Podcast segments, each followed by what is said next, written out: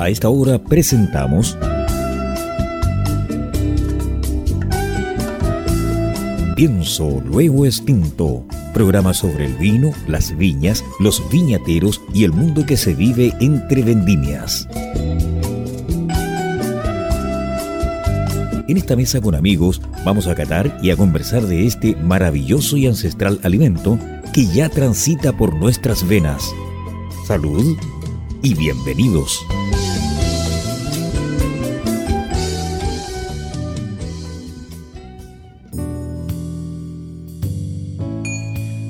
Tardes, mis queridos auditores de Pienso Luego Extinto en este sábado 15 de agosto. Se nos viene el 18, no sé en qué condiciones, pero va a llegar. Usted nos está escuchando a través del 89.5, el dial de la frecuencia modulada Radio Portales y a través de www.portalesfm.cl. A la vez, nos puedes seguir en la semana en nuestro Spotify a la hora que quieras y donde tú quieras. Solamente seleccionalo y escucharás todos los capítulos de Pienso Luego Extinto y te podrás reír, aprender, conocer volver a vivir la experiencia que hemos tenido por este, por este canal que estamos viendo. Y le doy la bienvenida a mis amigos, a mis queridos amigos, como siempre, a Maximiliano Mills y a Pedro. Así que, Max, ¿cómo estás? Buenas tardes, queridos auditores. Yo estoy contento porque, eh, si bien ya estamos a mitad de agosto, justo, justo 15 de agosto, eh, se anuncian para esta semana otros, la llegada de otros, de otros frentes fríos o temporales lo cual traería más agua para nuestros enólogos y todos los agricultores. Así que por favor, sigan rogando, sigan orando, porque todavía estamos casi 200 milímetros más bajo que un año, un año normal. Así que lo que falta de agosto, que venga mucha lluvia y temporales. Buenas tardes y buenas tardes a mi estimado Pedrito Narbona. Hola Carlos, perdona, hola Max. Eh, muy contento de estar nuevamente en este programa eh, y también muy contento con el invitado que tenemos. Hace mucho tiempo yo lo andaba persiguiendo para que nos contara un poco de su, de su vida, de sus labores en, sus labores, eh, eh, en el ambiente del vino. Así que, bueno, voy a hacer una breve presentación. Tenemos con nosotros a Mauricio Baeza. Él es, es gerente, el que tiene a cargo el proyecto, un nuevo proyecto. Es una gran empresa que es Hacienda Chada. Y Hacienda Chada, en este caso yo, eh, Mauricio tiene a cargo tanto los vinos Chada, que acá muestra una botella, vinos Chada, que vamos a hablar, vamos a entrar al tiro en, hablar de este vino, pero no solamente el vino, sino que Mauricio también es muy importante porque en Hacienda Chada, él, bueno, él dirige todo lo que tiene que ver con el tema de la, de la el cultivo de una gran cantidad de variedades de uva eh, que vinifica y que también vende a terceros. Entonces aquí tenemos un doble invitado, por un lado un especialista en vino y por otro lado un especialista en uva de vinos. Eh, así que bienvenido Mauricio. Eh, seguramente se me han quedado muchos pergaminos en el camino, pero, pero aquí ya nos iremos recordando y bienvenido al programa y relájate que esto va a ser muy entretenido. Hola, ¿cómo están? Oye, un placer de, poder compartir este programa, lo encuentro súper entretenido y les agradezco la invitación, así que dispuesto a, conversar, a responder todas las preguntas y contar un poco cómo nacen todas estas cosas, pues. Eso, bueno, partamos al tiro, vamos a entremos en materia al tiro. ¿Qué, ¿Cómo nace Hacienda Chada y cómo, cómo nace este tremendo vino eh, que tenemos hoy día acá en nuestras copas? Mira, a ver, este proyecto de Hacienda Chá eh, nace el año 2009, porque Hacienda Chá, antes que fuera pertenecer a este grupo que hoy día dirige mi cuñado, que es Carlos Barro, que él es el dueño del grupo Hacienda Chá, que no solamente está en el sector de Huelquén, sino estamos en la zona norte y bien centro-sur. Tenemos varios campos eh, repartido para no tener los huevos en la misma canasta. Entonces Hacienda Chada Huelquén nace el año 2009 por una venta que sacan, eh, este campo era dueño de unos ingleses. Y estos ingleses en el negocio frutícola no le habían dado muy bien y deciden vender esto. Y lamentablemente para muchos y beneficio para nosotros, este campo estaba partido por la mitad. La mitad eran frutales y la otra mitad eran viñas. Entonces unos querían comprar la viña, otros querían comprar los frutales y nosotros fuimos los únicos que decidimos comprar el paquete completo. Y así nos metimos en este mundo del vino sin saber ni leer ni escribir y nos encontramos con 120 hectáreas de uva y que no teníamos idea de uva de vino, digo, eh, y no sabíamos cómo trabajarlo. En ese minuto ahí nos asesoramos con algunos corredores y así aprendí, digamos, el año 2009 a entender este un poquitito más del mundo del vino. Pero básicamente, eh, Hacienda está en la parte vitivinícola, se dedica a la venta de uva premium, del segmento alto de la, de la pirámide, y ahí estamos trabajando. Y así parte, digamos, mi incursión en este mundo del vino.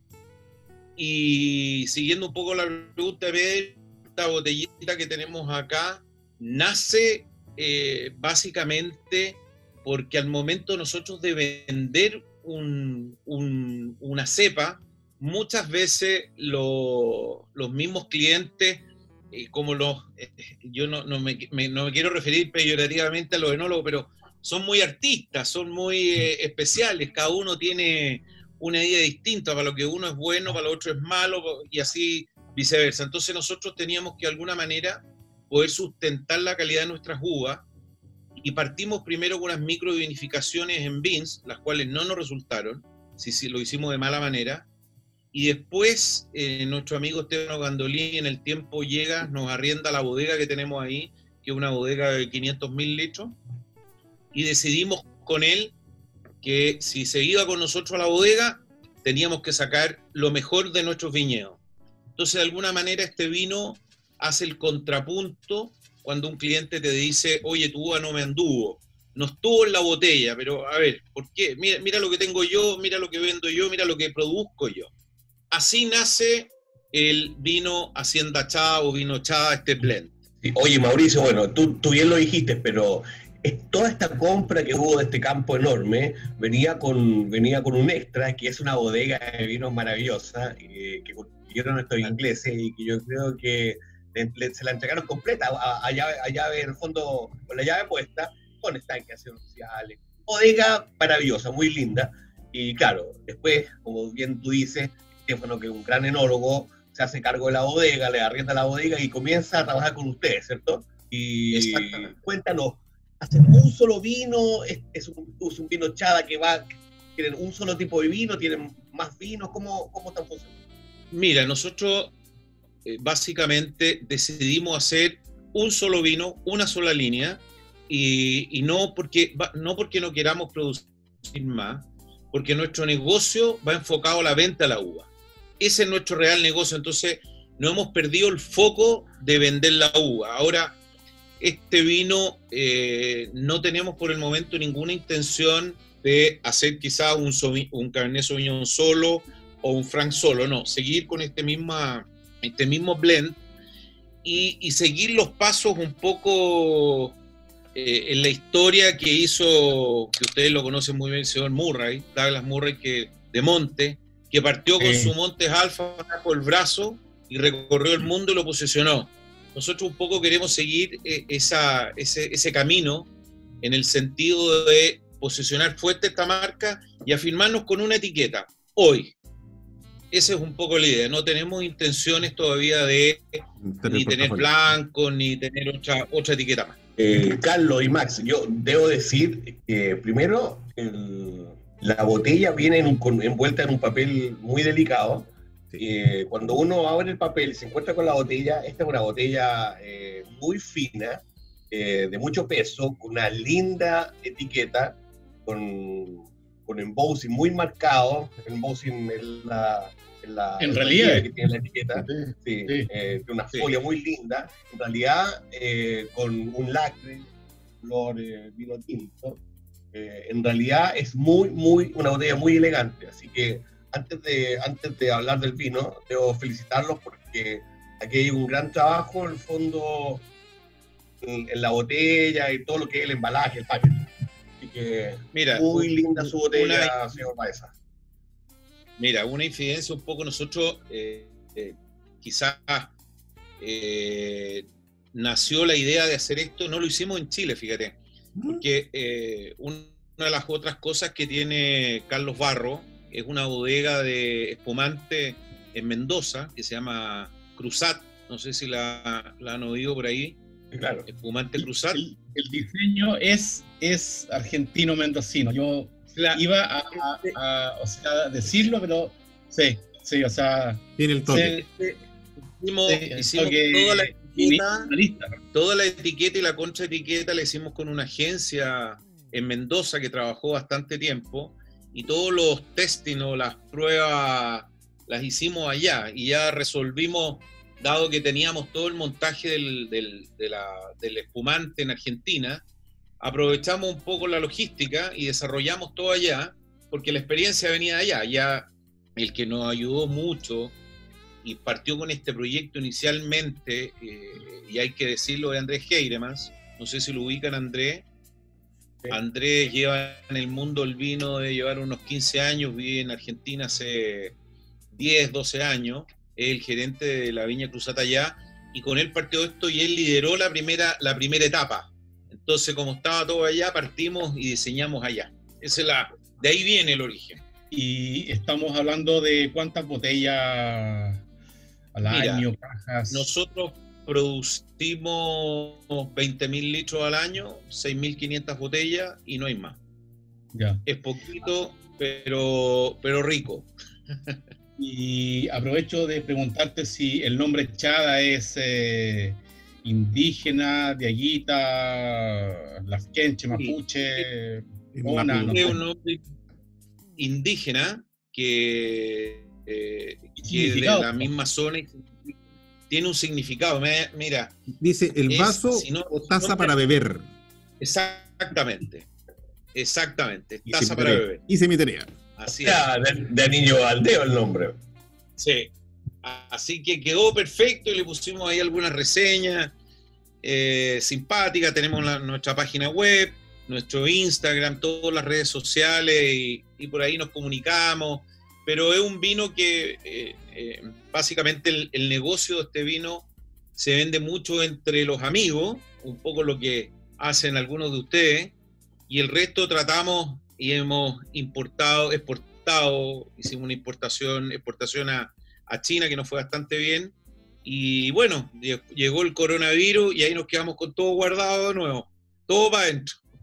Oye, yo te podría guardar una botella, unas cajas, no, no hay problema, tengo espacio acá. En mi casa cae en varias, digo.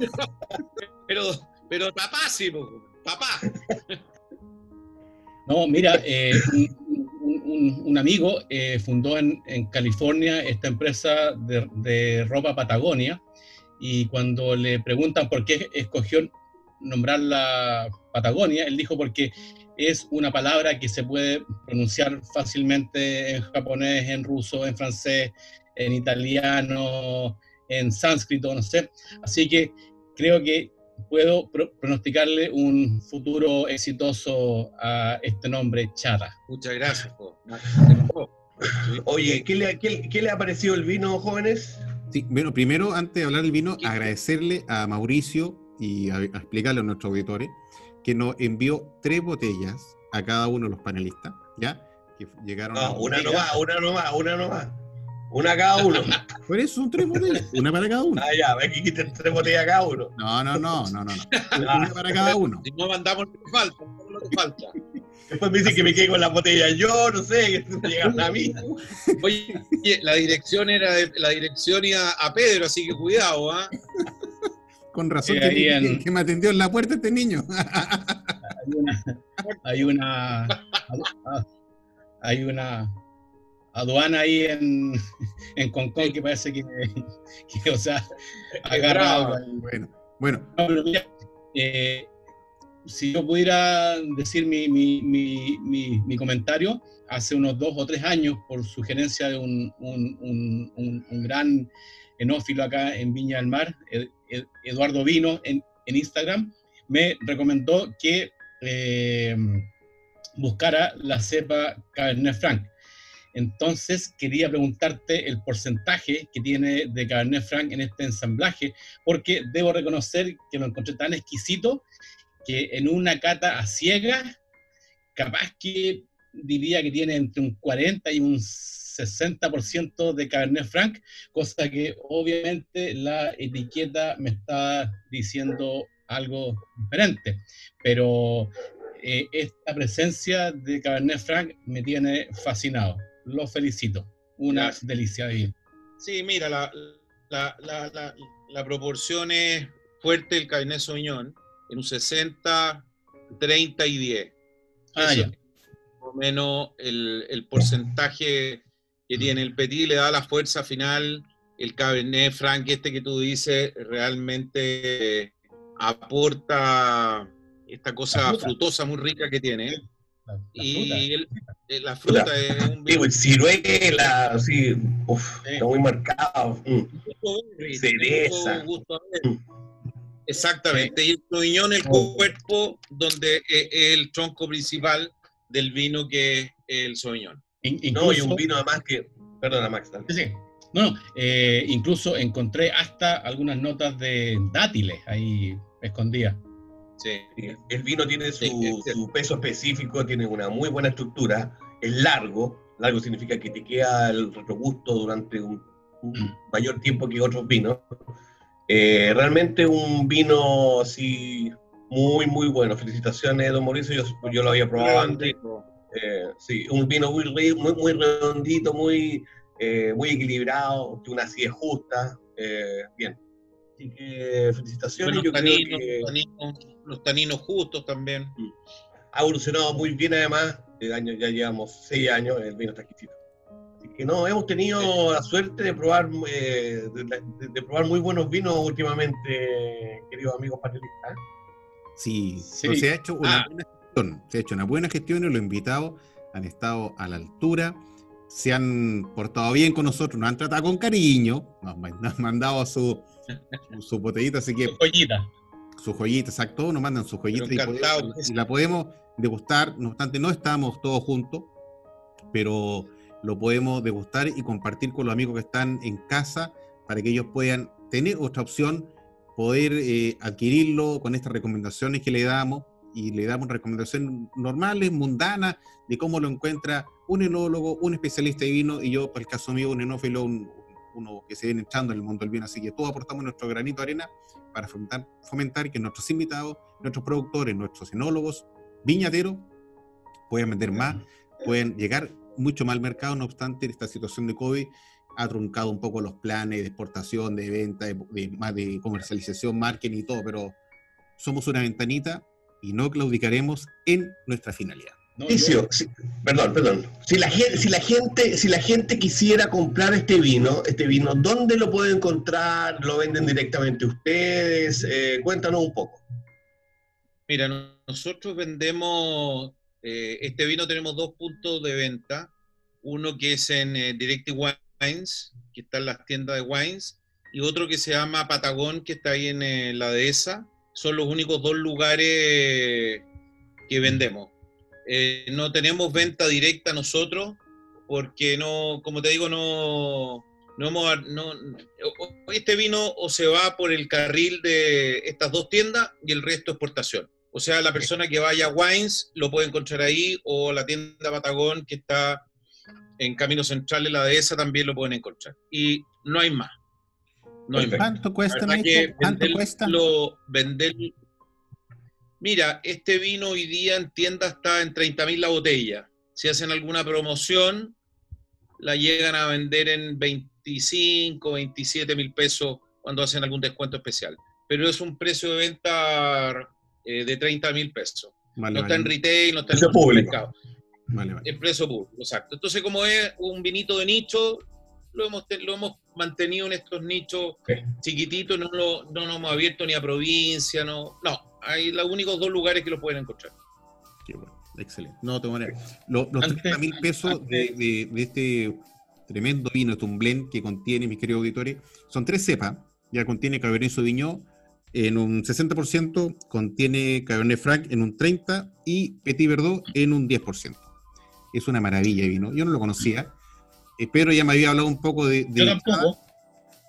pero es, un, es una delicia al paladar, completamente. Esto usted lo puede, bueno, sí, vaya a Santiago cuando esto se abra, a estos dos lugares, a Direct Wines y a Patagon en la dehesa, compres un par de botellas disfrútenlo con sus amigos, especialmente ahora que se viene el 18. Pucha, disfrútelo 100% y comparta algo de nuestra tierra, ayudando a nuestros productores. Quería, antes, antes de olvidarlo, quería preguntar porque me quedó la interrogante. Al final, ¿terminaron arrancando las hectáreas con árboles frutales o qué, qué pasó ahí?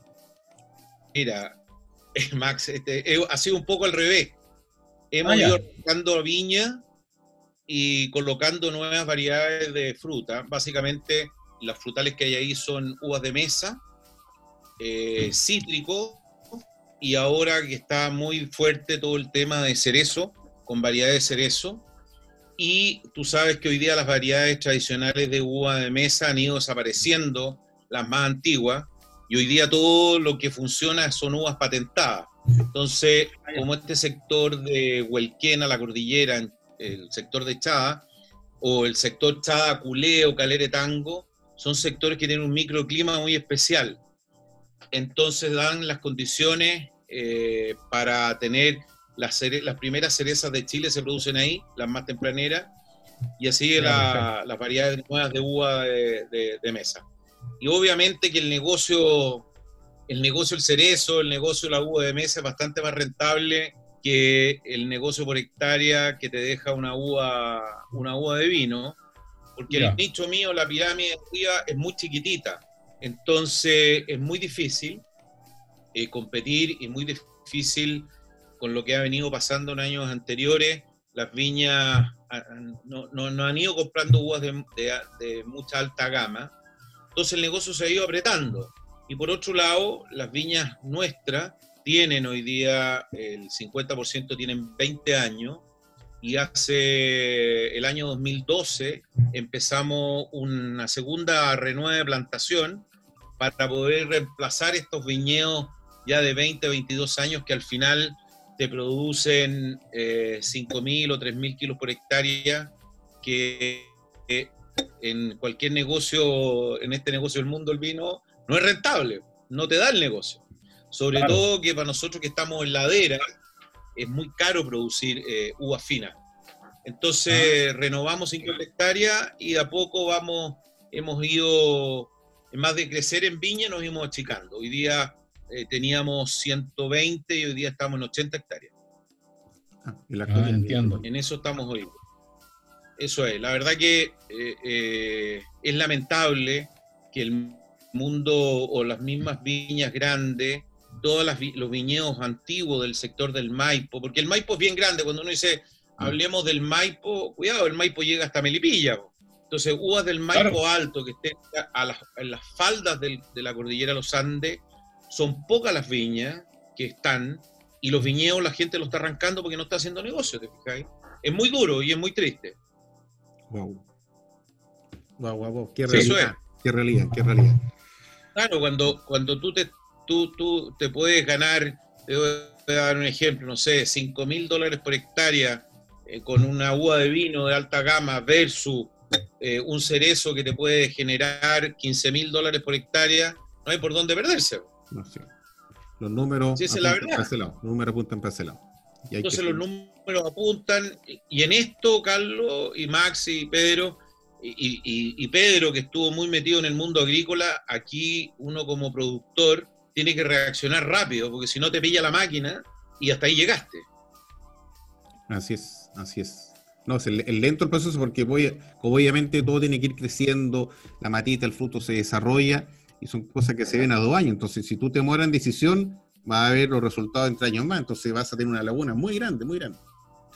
Bueno, mi querido sí. Vamos a hacer nuestra primera pausa de avisaje en Pienso lo Costinto, el único programa de la frecuencia modulada chilena donde hablamos de vino, viñedos y vidas. En esta oportunidad agradecemos a Mauricio Baeza, el gerente de la viña Hacienda Chada, que nos está acompañando en esta tarde de sábado 15 de agosto. Vamos y volvemos y no se desconecte. ¿Gustas del buen vino y también del cine? ¿Quieres interiorizarte de esta armoniosa unión? En el libro Vinos de Película, del escritor y comentarista Maximiliano Mills, nos enteramos de las mejores películas y documentales sobre vinos. Solo descárgalo en amazon.com. Maestranza Etol. Más de 50 años en el mercado dando soluciones a nuestros clientes en la reparación y fabricación de repuestos industriales. Cumplimos con los más altos estándares de calidad, mantención de despalitizadoras, diseño e instalación de estructuras de acero inoxidable, tuberías SMS y todo lo necesario para la industria del vino. Maestranza Etol, calle Eusebio Lillo 261, teléfono 32 221 44 16, Valparaíso.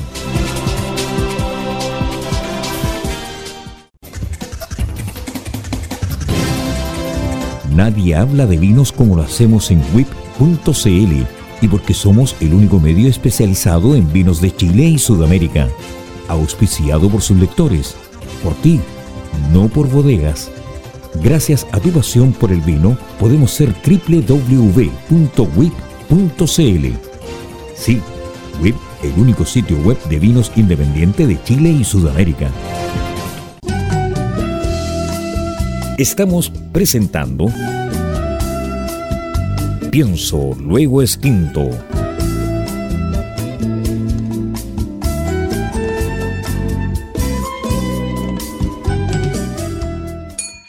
Luego, mis queridos auditores, de esta pausa de avisaje pertinente, seguimos con nuestro programa Pienso Luego Extinto a través del 89.5 al día de la frecuencia modulada Radio Portales y a través de www.portalesfm.cl.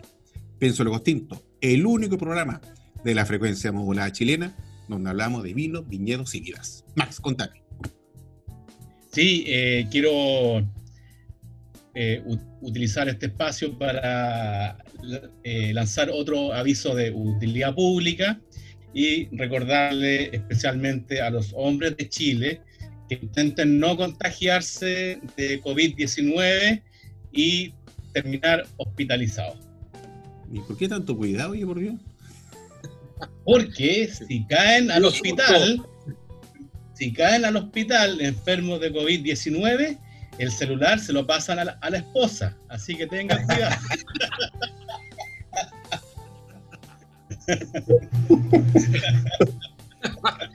Lázaro, levanta. Lázaro, levanta, va a salir corriendo en el trasero al aire. Oye, Max, debo, debo decir que hace rato no tendría un buen chiste, weón. Está bueno. Está bueno, está bueno. Viña, Viña 2021. Estoy ahí postulando. Por Zoom. buena, buena. Oye, bueno, continuamos. Yo quiero, quiero hacerle un par de preguntas a, a Mauricio, que nos diga brevemente cuál es la superficie, o sea, ya lo dijo, tenía 80 hectáreas plantadas, cómo se compone esa superficie en, cuanto a las variedades, y también que nos diga, para, para que la gente que no sepa, eh, que nos diga cuáles son las primeras frutas, las, primeras variedades que se cosechan en el verano. ¿Con qué variedad y, cuál es la más tardía? Eh, ¿Puede ser Mauricio? Usted que es el... Sí, claro. Mira, a ver, este, este, tema, este tema de las, partamos de atrás para adelante, el tema de las cosechas, fíjate que eh, desde que llegamos el año 2009 a hacernos cargo este, de este proyecto CHA, y básicamente está hablando del tema de las uvas de vino, ha ido cambiando eh, en forma exponencial.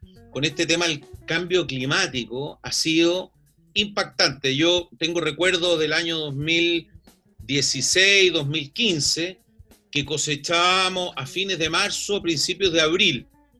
Y el año pasado, la temporada 19, cosechamos, partimos cosechando el día 10 de marzo y este año partimos cosechando el 28 de febrero. O sea, las cosechas se han ido 10 días. Imagínate lo que es programarte la, la, porque todo el mundo que cosecha tinto siempre se va hacia fines de marzo o principios de abril y este año cayó justo con las cosechas los blancos. Entonces fue súper complicado para las viñas porque el 27-28 de febrero teníamos 24 grados Brix. Los grados es el azúcar que tiene la uva, y ya estaba lista para cosecharse, y las bodegas este año no estaban preparadas para poder recibir la fruta cuando ya estaba lista. fue, ha sido este tema del, cambio climático, ha sido un, tema grave, un tema que las bodegas tienen que trabajar y nosotros los productores tenemos que tratar de ayudarlos a ellos, manteniéndolos siempre permanentemente con información para que ellos tomen las decisiones y tengan la bodega lista, preparada para recibir los tintos. Con respecto a las primeras cepas que salen eh, en la segunda o la primera pregunta de Pedro, lo primero que brota, por ejemplo, en, primavera son los Cabernet Franc. Es lo que primero brota, después se vienen los Sauvignon y después viene el Petit Verdot y tenemos un poquito Carmener, que es muy poquito. Eh, pero el Cabernet Franc da el inicio a la temporada de brotaciones tanto en la uva de vino como en las otras variedades de fruta, que uva de mesa, que también ahí nosotros ya sabemos que estamos listos para empezar a abrir los ojos. Pero el, oh. orden es Cabernet Franc, Cabernet Sauvignon, Petit Verdot y eh, poquito de Carmener junto con el Petit Verdot. Así va más o menos de la mano. Siempre se cosecha primero el Cabernet Franc y después nos vamos a los Sauvignon. Ese es más o menos el orden. Mira, Mauricio, eso que tú dijiste, yo lo quiero complementar, este tema de, los adelantos en la cosecha, producto del cambio climático, efectivamente es así.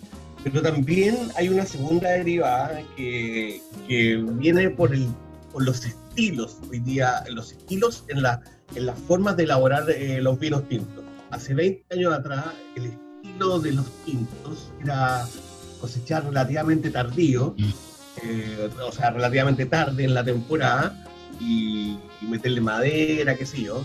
Hoy día hay muchos críticos eh, que, son, digo yo, como bien puristas en el sentido de que, de que han cambiado radicalmente esa tendencia y ellos en el fondo están por cosechas de vinos tintos más, más, más temprano, con menos grado, no tener unos vinos tintos con 15, 14 y medio, sino que quizás con el orden de 13% alcohol o quizás un pelito menos.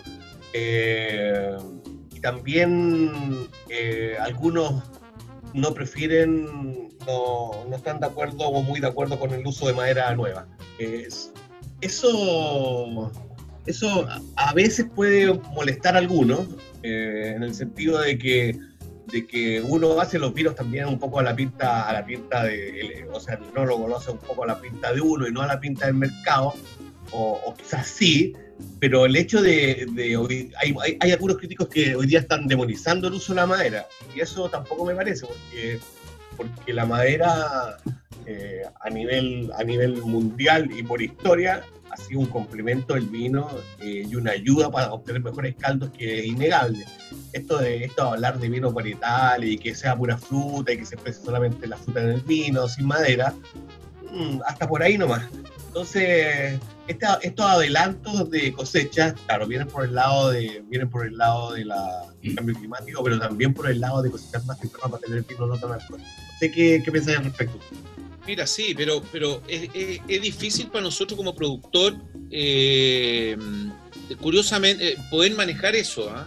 Mm. No es fácil, porque nosotros, cuando ya nos acercamos a la cosecha, eh, empezamos a mandar informes permanentemente a nuestros clientes, avisando los grados que tiene, que, que tiene la uva. Y créeme que me ha pasado al revés. Aguantemos, aguantemos, aguantemos. No todavía llegando a, más grados. Yo feliz porque hay negocios que te pagan con los grados, pero es muy, para mí al final, como productor, eh, lograr el equilibrio entre una uva que se pase mucho, al final sale, salgo castigado, ¿te fijáis? O la uva se empieza a podrir, o empezamos a tener botitis, o se deshidrata, entonces eh, hay que tener ahí un manejo bastante... La línea es bien delicada, Pedro, ¿ah? no, no, no es, no es fácil, sobre todo con los calores, las temperaturas que tuvimos este año, en la, temporada que pasó. Yo, yo ponte tú, te hablo en 15 de febrero, 20 de febrero, eh, la temperatura, la pulpa en ese sector de repente tenía 43 grados la pulpa. Colocáis un le metí estos termómetros. Entonces imagínate tener 43 grados dentro de la pulpa eh, es, re difícil manejarse. Y con la escasez hídrica, nosotros, perdona que me, me extienda, pero nosotros el año pasado, para que ustedes tengan una idea, era tan grave el problema del agua que nosotros partimos regando en junio. Y regábamos las parras todos los meses entre 8 y 12 horas. Desde junio hasta que se para, digamos, los procesos que hay que parar el agua. Pero le metimos agua en junio. Este año, que el sector de Chá ha acumulado alrededor de 223 milímetros, los, los cerros y los terrenos ya se pasaron de agua. Hoy día no regamos hasta septiembre, con 223 milímetros. Pero el año pasado estábamos secos. Este año tenemos agua hasta un metro veinte. El año pasado no teníamos ni a 20 centímetros. Ya. Pero, ese era el drama. Pero yo, hablando a, ti, Mauricio, y a ti, o sea, Pedro, como viñatero, pienso que no tendrían que preocuparse mucho a no ser que tengan que cosechar un 31 de febrero. claro. Exacto. Oye, yo tuve, yo, yo comencé, yo tengo pino normal plantado acá en la quebrada ají y tengo las primeras parras empezaron a brotar a 28 eh, de julio, 26 eh, de julio, tengo hoy día parras con muchas parras brotadas. Ah, tú mandaste, tú subiste una foto en Instagram de, de... No me creía, pensaba que era del año pasado. ¿Sí? Yo tampoco te creí, que este gallo está loco. No, sí, me, escribió, varias, personas me escribieron. Eh, no puede ser. Eh, ¿Qué pasó? No, el que, el, que, el que también publicó fotos de floración temprana fue Julio Donoso en Las Dichas, en Casablanca también. A, ah, Monsecano. Sí, eh, como el, el 3 de julio. 3 de julio. No, 3 de julio, 3 de agosto. No, de julio, de julio, sí, a ver, o sea, tendría que revisarlo, pero fue, pero fue en julio. En julio. Bueno. Oye, pero a, este gallo les cae un helado ahora en agosto, septiembre, y adiós, bro. claro. Sí, verdad. Sí, no, igual se protegió la helada, pero claro, es el riesgo, una brotación muy temprana, una helada te, hace bolsa. Ustedes. con la segunda lleva que viene, débil. Ustedes en, en, Chada, por estar con los viñedos en ladera, ¿están más protegidos contra la helada? Sí, nosotros la viña no tenemos helada. Gracias a Dios, un sector, en el sector alto de los cerros no tenemos helada. Pero curiosamente, en la parte plana donde tenemos los cítricos, tenemos torres para controlar helada. Ah, y, en, eh, y en momento y en momento de los cerezos tenemos también helicópteros para el control de la también, en la parte baja. Pero tú subes 30, 40 metros y nosotros nunca nos hemos helado la viña, nunca se ha helado, curiosamente. Ah, Pero a nivel de carretera te la Sí, es una suerte, la verdad que es una suerte. Oye, oye, Carlos, eh, dime. Como, un comentario anexo también a esto, eh, estos, estos viñedos de uva de vino que tienen Hacienda Chada, son muy cotizados por grandes compañías productoras de vino. Yo no sé, Mauricio, a cuántas empresas eh, laboradoras de vino ustedes le venden uva. Y, bueno, partiendo por Narbona Wines y Tres Monos, que somos clientes eh, desde hace muchos años. clientes premium. Hace muchos años que compramos, compramos buena uva, pero hay otros, hay varios hay varias viñas que compran y hacen, hacen vinos de ahí. Tío, nos cuentan un poquito, no sé si da, nombre o no da lo mismo. ¿no? No, no, da lo mismo. Si al final, oye, si es un mundo tan chico, a nosotros nos compra mucho la gente de Valdivieso, que hace de los sectores nuestros, hace caballo loco. Eh, la gente de Casas del Bosque, es un cliente importante nuestro. Barón Philip, su uvas premium la saca del de, Maipo. Eh, también tenemos la gente que que, ha sido, que le ha ido muy bien la gente de Ventisquero, que ya con nosotros lleva varios años también.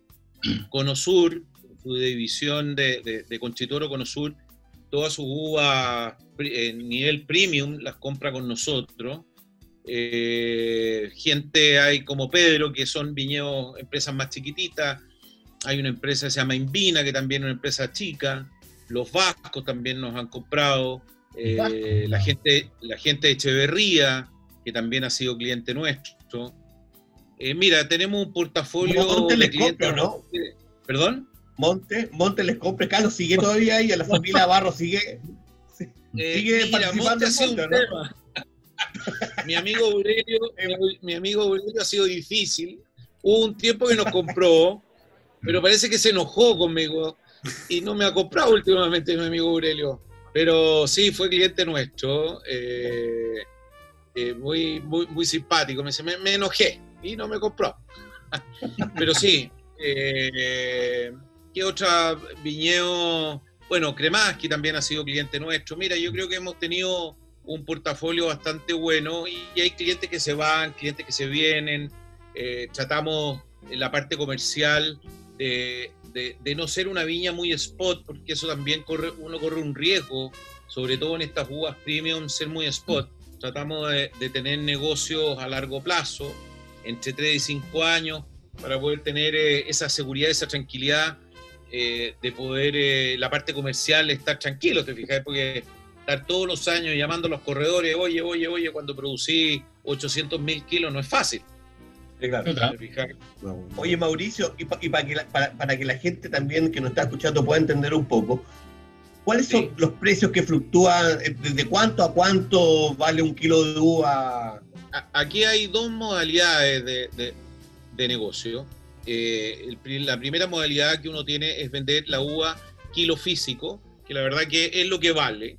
Y la otra modalidad es venderla más grado. Más grado significa el, lo que, el azúcar que uno tiene, que tú sacas, y eso es como una bonificación que entrega la bodega a la cual tú le entregaste la uva.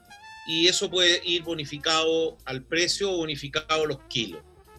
Ahora, los precios fluctúan alrededor de un dólar 3 hasta un dólar 7 más o menos el precio que uno, el rango nuestro, digamos, que nos movemos.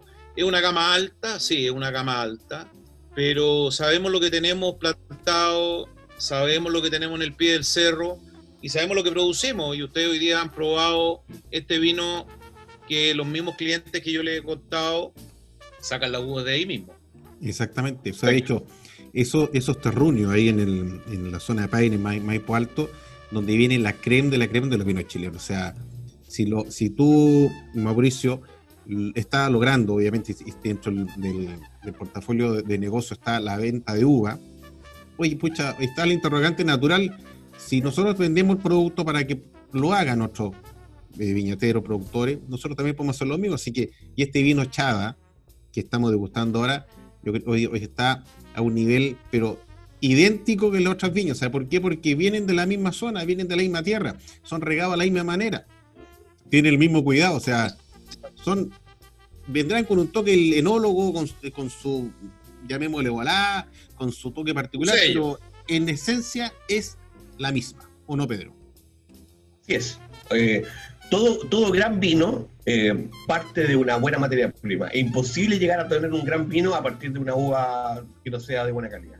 Eso es la, primicia número uno en, esta industria y en general en todas las cosas. Si tú quieres hacer un buen plato de comida, tienes que cocinar con los mejores ingredientes. Si no, te va a quedar más o menos.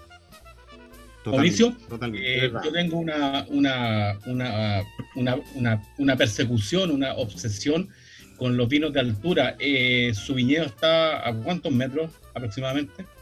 Mira, nosotros estamos hoy día al tope, hoy día estamos a 600 metros de altura.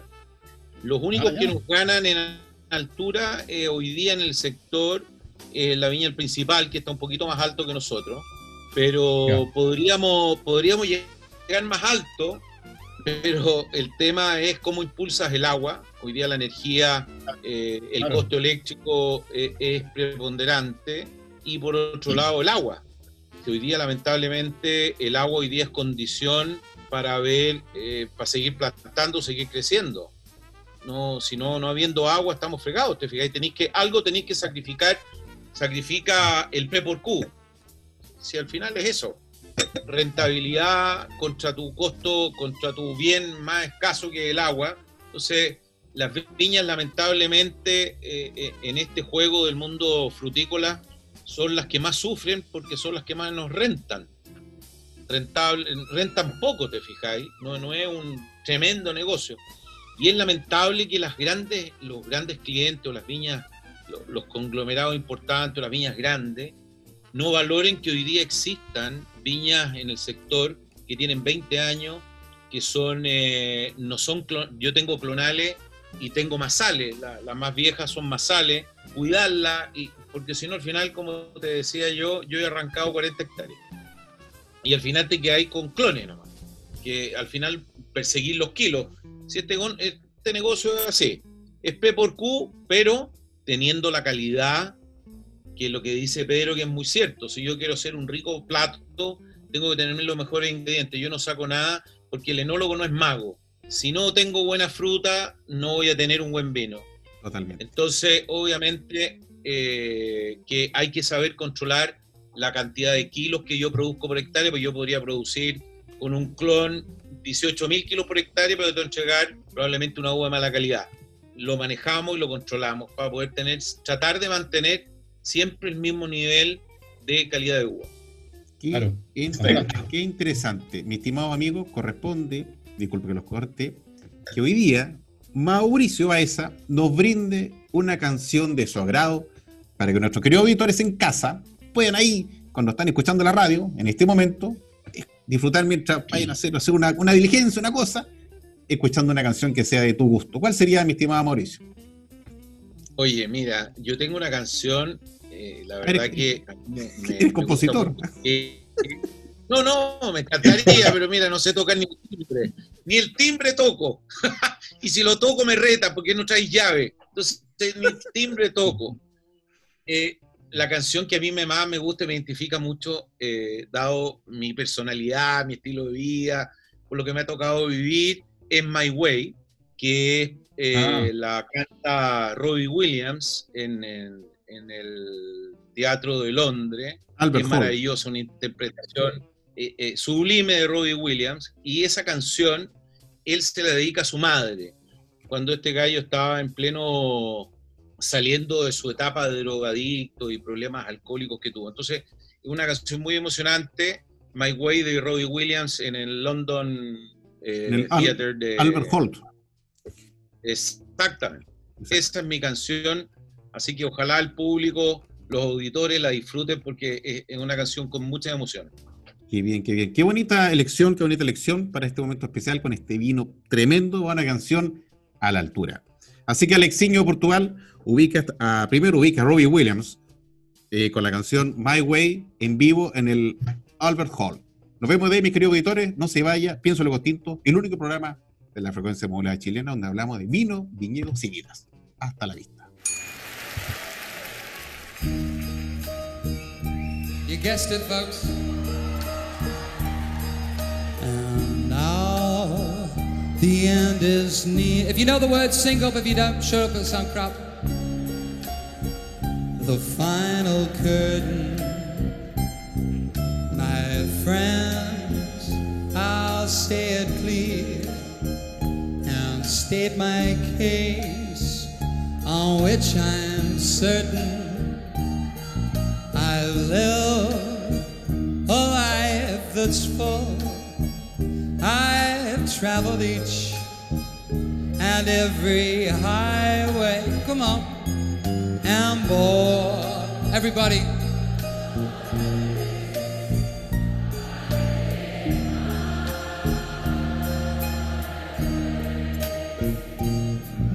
Regrets, I've had a few, but then again too few to mention. I did what I had to do and saw it through without exemption. I planned each charted course, each careful step along the byway and more, much more than this.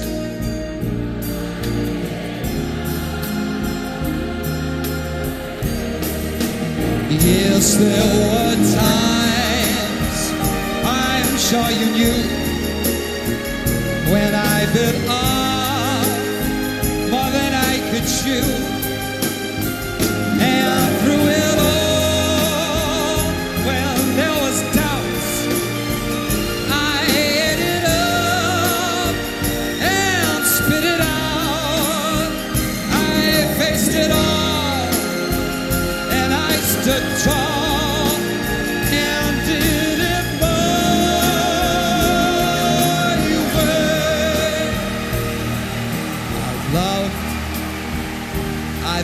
to cry.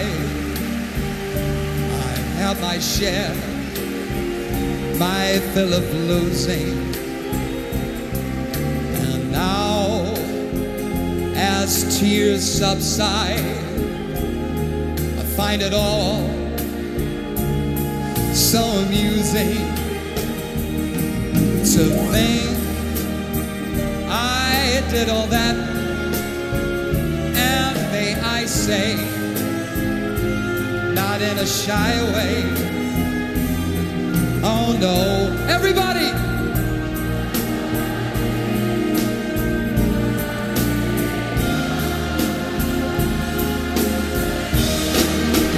Yes, there were times.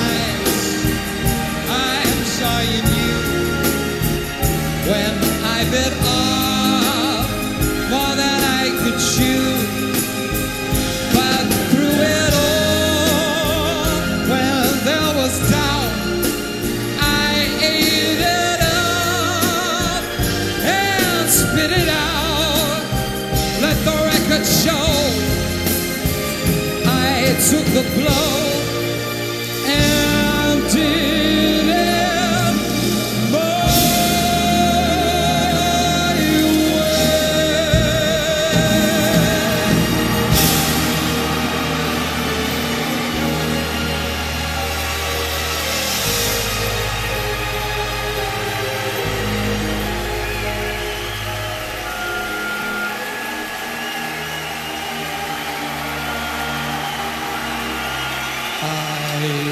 Yeah.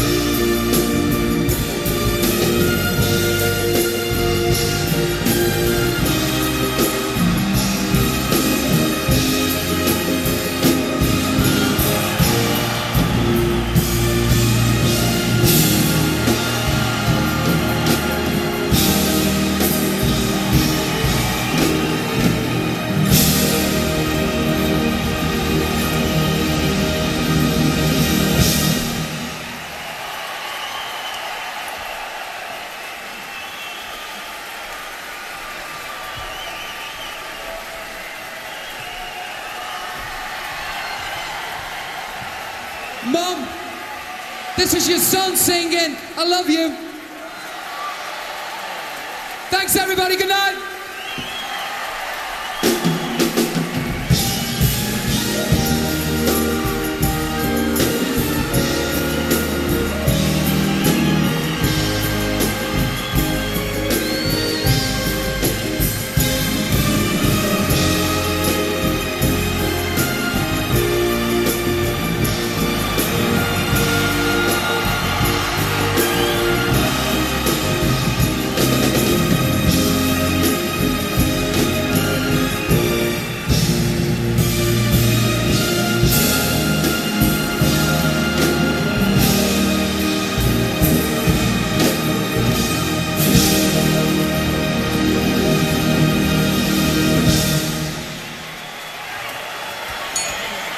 Mis queridos auditores, luego esta tremenda y linda canción, que es un cover de Robbie Williams, con esta canción My que me trae muchos recuerdos, que es muy bonita, que me encanta en forma muy particular.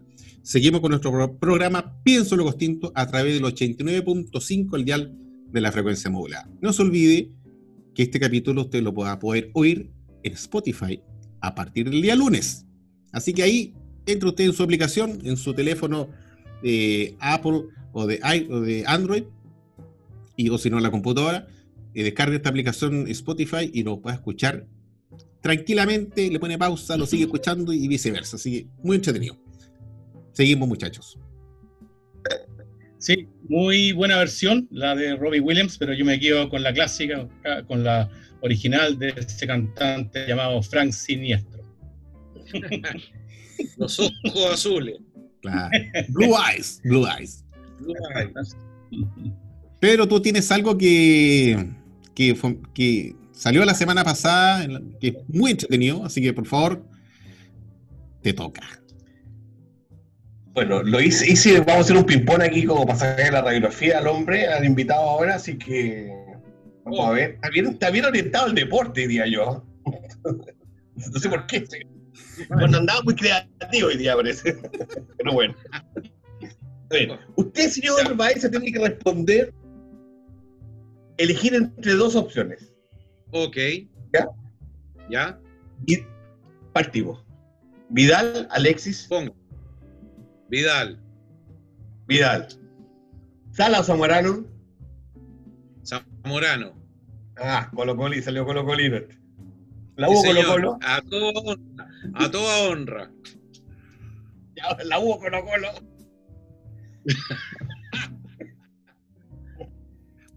¿Caballo o perro? Caballo. Caballo. El hombre, el hombre aquí, el hombre experto en caballo, ¿ah? yo debo decirlo. ¿ah? He visto ahí la domadura que hacen en la media luna que tienen Hacienda Chá, el hombre sabe. Mm, a querer visitarlo. ¿Piscola, o whisky? Piscola. Muy bien. ¿Asado de tira o lomo de tao? Tira. Bachelet Piñera. ¿Ah? Bachelet Piñera. Niñera. San o Bielsa. Bielsa. Tinto blanco. Tinto todo el rato. Patita de chancho. Queso cabeza. Prefiero el queso cabeza. La misa del domingo o la salida del caballito. Prefiero el caballo. ¿Rubia o morena? Morena. ¿Campo, playa? Campo. Muy bien, señor Maesa. Bien, bravo, bravo, bravo, bien. Sí. Oye, no titubeé, ¿ah? No ¿Ah? titubeé. No, no, no. No titubeé no, ninguna. ¿ah? Muy no, no, no, no, no. Muy bien, ¿Ah? muy bien, muy bien. Muy bien, muy Como habitualmente dice el guaso, aquí hay chicharrones. Aquí hay chicharrones, puñón. Buen concepto ese, buen concepto. Difícil en otros países, pero todos sabemos a lo que se refiere. No, no, no, al tiro nomás. Ya, Max, ¿alguna cosa de cine que nos no? Eh, o sea, estoy, ¿qué, estoy... ¿qué, ha pasado con el cine? No, estoy intrigado, pero creo que es una, es una, es una pregunta que, que, que ya fue respondida, es si en Hacienda Chada están orientados, están abiertos o si piensan desarrollar algún proyecto de enoturismo, visitas, catas mm. o algo así. Mira, en un minuto nosotros me tocó liderar el proyecto de... Eh, hicimos un proyecto con todas las viñas del Maipo, que fue un proyecto del gobierno, la verdad que no resultó mucho, cada viña tenía sus propios intereses eh, y nosotros la verdad que no hemos incursionado en este tema del enoturismo. Sé que es muy atractivo, pero hay que tener una, logística, hay que tener un, todo un, tema bastante bien armado para poderle brindar a, una, a un turista eh, lo que se merece. Tú no puedes improvisar en esto. y creo que nosotros hoy día no estamos preparados, no tenemos la infraestructura para poder eh, presentar un proyecto de enoturismo. Eh, lo que sí hago de repente entretenido, eh, que me ha tocado, ponte tú, que me llaman amigos motoqueros, ponte tú, los jarlistas. Ah, Oye, queremos hacer un cuento. Nosotros en, la viña tenemos un, un, parque muy bonito, una casa que está hecha básicamente más que, que pieza, es como un gran, eh, un gran quincho donde como comedor, living y terraza, piscina, qué sé yo, como un centro de evento, pero familiar, esto es absolutamente familiar, donde de repente me, me han tocado estos motoqueros que han ido, pero muy limitados, 10, 12 personas, hemos hecho una sauna, degustación de vino, han comprado sus botellas, una vez fueron también, ponte tú, los dueños de Ferrari, eh, y Pedro que conoce el campo, imagínate que fue los Ferrari subiendo por el camino de tierra hasta llegar al, sector donde está. Una Yo te juro por Dios, es que te juro por Dios que yo nunca he visto lágrimas correr esta lágrima, pero mira, ya de, ya como te hubiera apretado los dedos en la puerta cuando los Ferrari pasaban por los lomos de toro, las piedras. No, o sea, impactante, pero ha sido eso. Básicamente el enoturismo no lo tenemos desarrollado porque es un poco familiar y no está apuntado allá todavía. Qué bonito. Ustedes tienen desarrollado el turismo para los bancos, porque ahí sí que llegan los bancos. los bancos llegan, sí, yo te diría que desde octubre a diciembre los bancos son los que los, más invitados. Los que más ocupan el quincho. Sí, señor, eso es verdad.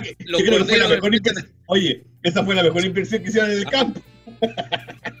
Oye, escúchame, los corderos se esconden debajo de las piedras desde octubre en adelante, güey. no, pero eh, eh, yo creo que, sea una viña pequeña, familiar, de, tamaño mediano, grande, gigante, eh, desde cuando me enteré el dato que, bueno, es un valle, el valle de Napa, recibe más visitantes que Disneylandia. Eh, yo creo que el futuro para sostener este negocio con, las, con los altos y los bajos que tiene eh, ser. Cuidar la uva, las heladas, los incendios, las altas temperaturas, los precios, no sé, todo. Yo creo que el, colchón que puede eh, mantener viñedos de tamaño mediano, pequeño y familiar es el enoturismo. Pero Pedro, tú tenías experiencia en el enoturismo. Tú, tú, has tenido, tú le has metido harto cacao al cuento del enoturismo en, en, tu zona. ¿Podrías contarnos un poco cómo es? Porque... No, yo, yo le cuento toda la razón a Max, eh, sobre todo a los que somos chicos. Eh, el enoturismo hoy día, el enoturismo rural es muy importante. Eh, quizá la gente está, la gente que ya es un poco conocedora de vino, está un poco aburrida de ir a las grandes viñas y ver los estanques inoxidables y que la atienda una sommelier y todo muy, muy pirulo. Eh, eso ya lo hizo, ya fueron a 5, 6, 8 viñas y ya conocen eso. Hoy día yo creo que el turismo rural, el turismo de viñas más chicas, cuando hablo de rural no hablo de, no, hablo de calidad, porque un tema rural puede ser de altísima calidad, es, muy importante, es muy importante. De hecho, yo hoy día estoy full eh, invirtiendo en, mejorar el campo, en hacer unas cabañas para recibir gente, en mejorar las instalaciones, en hacer una nueva bodega de vino, cosa que la gente vaya y vaya a conocer esta, lo, que, estamos haciendo. Es una fuente de ingresos importante, sobre todo además que yo creo que tenemos para mucho rato hoy día con el tema del COVID, la gente no va a salir, no va a viajar, así como, bueno, hay muchos grandes que ya no van a recibir turistas extranjeros, pero los turistas nacionales hoy día eh, van a salir mucho. Mucha gente de Santiago ya está ahogada de Santiago, quiere salir, quiere ir a tomar aire puro, quiere ir al campo. Y creo que se viene fuerte y un tema que llegó para quedarse, absolutamente. De, hecho, es cosa mirar a Argentina. Argentina nos lleva mucho tiempo adelantado del tema del turismo eh, y ellos lo hacen de una manera extraordinaria. Yo creo que no basta. O sea, eh, tenemos a los argentinos al lado. No es, el hecho de ir a Italia y Francia, conocer el, turismo allá, sí, es muy importante, pero tenemos unos expertos de turismo que están acá al lado y uno va y realmente se saca el sombrero porque, porque lo hacen de una manera excepcional y yo creo que nosotros vamos, tenemos que ir en esa línea. Absolutamente. Pero tú crees que, pero tú crees que la inversión en enoturismo, en, en, en, cuánto tiempo recuperáis tú, porque tú decís, voy a tener que hacer cabaña, voy a tener que invertir en un bus, voy a tener que invertir a lo mejor en, agencias que me promuevan. ¿Recuperáis de alguna manera esa inversión en el tiempo? La inversión, la inversión más fuerte y la que, la que uno se demora más tiempo en recuperar, si que alguna vez la recupera, es la bodega. Eso, es un tema que, que mal de mucho. la bodega, la bodega un, un, cuento que no sé si alguna vez se recuperará. Pero, pero al final, ahí lo que pasa es que esto es parte de tu pasión, de tu vida, ¿cachai? ¿no? Eh, no se trata de, tener una pasión por un negocio malo, ¿cachai? Pero yo creo que se pueden hacer cosas, el, tema de construir caballos y todo se paga, yo creo que se paga rápidamente. La bodega es un cacho. Hay muchos, de hecho, muchos muchos que no tienen bodega y que externalizan todos sus servicios. Pero, claro, no, yo creo que lo del enoturismo absolutamente se paga y rápido. o sea, ¿tú crees, tú crees a pie junto en el enoturismo? Sí, absolutamente. No, yo creo que sí, de, complementa la labor del viticultor, del productor, porque acerca, uno, uno, obviamente la gracia de vender vino, vender la botella, pero también está el otro aspecto de que la gente vaya al lugar. Obviamente con la visita se genera un espacio distinto en lo, en lo cual entra en esa simbiosis de experiencia, que, que se, vende, se, se vende esa experiencia, de que la gente pueda saber cómo opera, qué es lo que se hace, con qué cariño, con qué ahínco se está produciendo ese vino, que se dé una vuelta por los viñedos, ahí por las parras, que se saque una foto, compartir con un asado, pero el tipo regresa a su casa y le comenta sus amistades y se va fomentando. Y, lo que tú vas logrando con esto, vas, posicionando tu marca en redes sociales, en su familia, y eso es lo que, lo que se espera en este momento, que tu marca esté dando vuelta, que no solamente se consuma con la botella, que se descorche y se va, sino que siga dando vuelta con redes sociales, que lo comenten en Instagram, en Facebook. Es el tiempo de ahora. Siempre está presente. Yo tengo, yo tengo muchos clientes que son muy cautivos míos y que son cautivos desde el momento en que pisaron la quebrada aquí y tuvieron una experiencia entretenida, con buenos vinos. De ahí no, no me han parado a comprar. Eh, y, se pasan el dato, y esta cuestión es como una rueda que va creciendo, creciendo, creciendo. Así es, sí. Yo, llevo poco tiempo, llevo poco tiempo en el tema del turismo y cada vez más potente, bueno, hasta que lo que pasó, hasta que llegó octubre y después vino este tema del COVID, pero, pero yo estoy apuntando a eso. Para que no me equivoque. No, para nada, para nada. No. hay, una frase, eh, no sé si realmente el autor no lo recuerdo, o fue un anónimo, pero es, es muy simple y es muy sólida. No se puede querer lo que uno no conoce. Entonces yo creo que cuando uno va a una viña, además se transforma en un embajador de esa viña, esa bodega, el viñatero y los vinos, porque uno dice, ah, si yo estuve allá visitando y es maravilloso los vinos, el blanco, el tinto, y uno pasa a ser embajador de esa viña, porque uno quiere esos vinos, quiere el trabajo que está haciendo el viñatero con su esposa, con sus hijos. Entonces es muy simple, no se puede querer lo que uno no, no conoce. Mira, a mí me pasó algo muy curioso. Yo no conocía la quebrada G, no tenía idea dónde quedaba y fui a donde Pedro.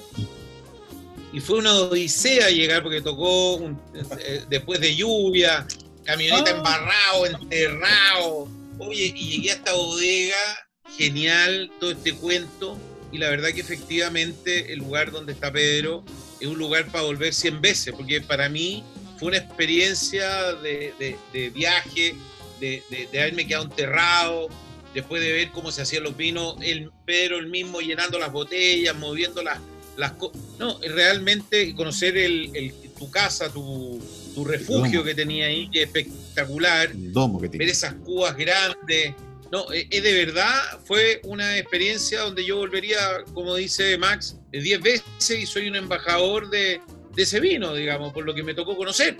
Extraordinario. Muchas gracias, Mauricio. No, te lo digo en serio, ¿ah? De verdad, si no, no lo comentaría, te lo digo verdad. No, yo te lo agradezco de, todo, de, verdad. Bueno, mis queridos y así fue. con esta linda experiencia que todos compartimos, estas vivencias que recordamos de nuestro pasar, de las cosas que hemos hecho y las cosas que haremos en el futuro, que es lo más importante, nos toca dar por cerrado este capítulo, así que vamos despidiendo a nuestro invitado, nos despedimos nosotros. ¿Quién va primero?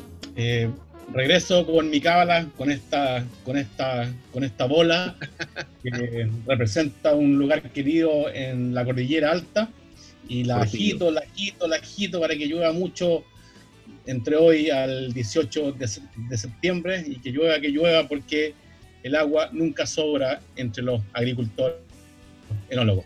Gracias por escucharnos. Buenas tardes, auditores. Mauricio. Oye, yo solo palabra de agradecimiento, lo pasé increíble, se me pasó el tiempo volando, así que feliz, gracias Carlos, gracias Max, gracias Pedro por esta tremenda invitación, estos, estos, estos 45 o una hora que pasamos hoy día, es genial, se lo agradezco y estoy disponible cuando quieran, feliz de volver a participar en su programa.